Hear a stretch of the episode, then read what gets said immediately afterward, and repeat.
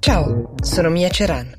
È venerdì 19 febbraio 2021 e questo è The Essential, il podcast che ogni giorno seleziona e racconta per voi notizie dall'Italia e dal mondo in 5 minuti. Questo episodio è interamente dedicato a racconti dallo spazio. Il primo è l'atterraggio della sonda Perseverance di poche ore fa su Marte, una missione che ha dei risvolti scientifici davvero incredibili. Il secondo racconto invece riguarda lo spazio, ma soprattutto come vengono decise le cose sulla Terra, in particolare come vengono reclutati gli astronauti.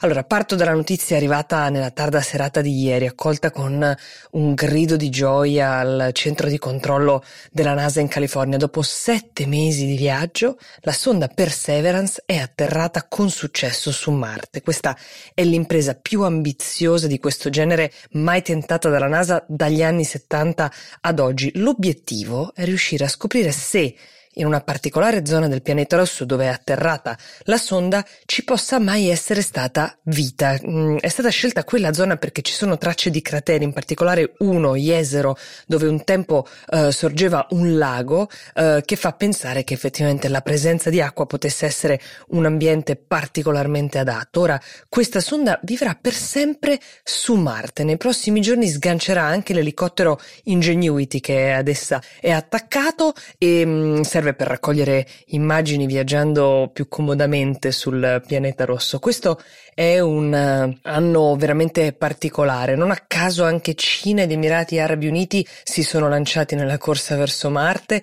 perché il pianeta è più vicino alla Terra in questo periodo.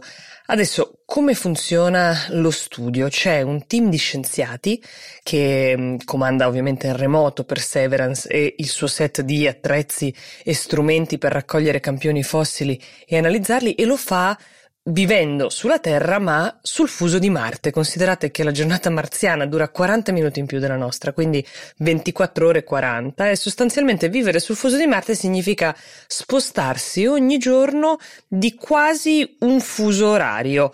È una routine molto molto strana, in effetti. La NASA ha fatto un lavoro di comunicazione veramente eccezionale. Se seguite ad esempio il feed di Twitter della NASA, mh, mm, avete avuto probabilmente la sensazione di essere parte di questa missione. Poi sono anche uscite le immagini del centro di controllo NASA in California nel momento dell'atterraggio con la gioia, l'emozione delle persone che lavorano a questo genere di missioni per anni e anni con questa grandissima incognita di se vedranno mai un atterraggio riuscito o il compimento della missione. E tenete a mente che ogni missione che riesce sancisce anche un precedente importantissimo per il futuro.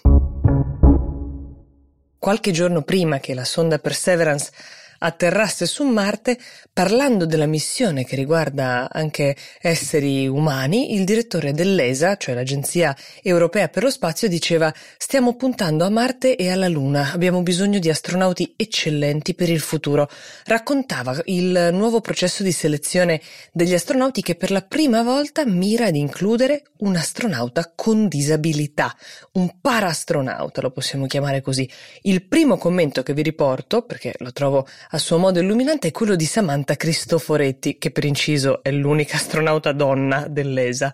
E lei ha detto, quando si tratta di andare nello spazio siamo tutti disabili. Nessuno di noi è nato per andare nello spazio e quello che ci rende abili ad andarci è la tecnologia e la tecnologia la pieghiamo, la modelliamo sulle esigenze di ciascun individuo. Le iscrizioni per candidarsi saranno aperte da marzo, peraltro l'Agenzia Spaziale Europea è la prima ad aprire a questa possibilità. C'erano state diverse critiche sul tema della scarsa diversità di genere all'interno dell'agenzia, perché c'è solo la Cristoforetti tra le donne, è ragionevole pensare che abbiano scelto una strada di inclusione ancora più ampia nel cambiare l'approccio, ma sia chiara una cosa, l'astronauta con disabilità dovrà avere gli stessi requisiti degli altri, quindi master o altissima specializzazione in materia scientifica, un certo training fisico, non è un viaggio da turista quello che viene offerto al para astronauta, ma una missione assolutamente esattamente pari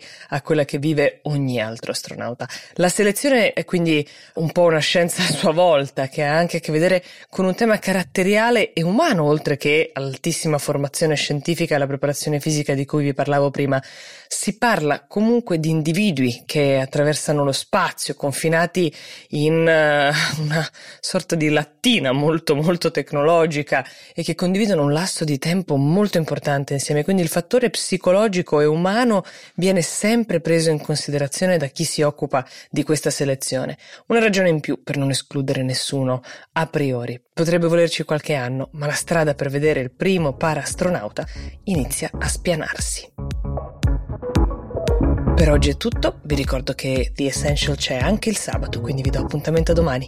Buona giornata!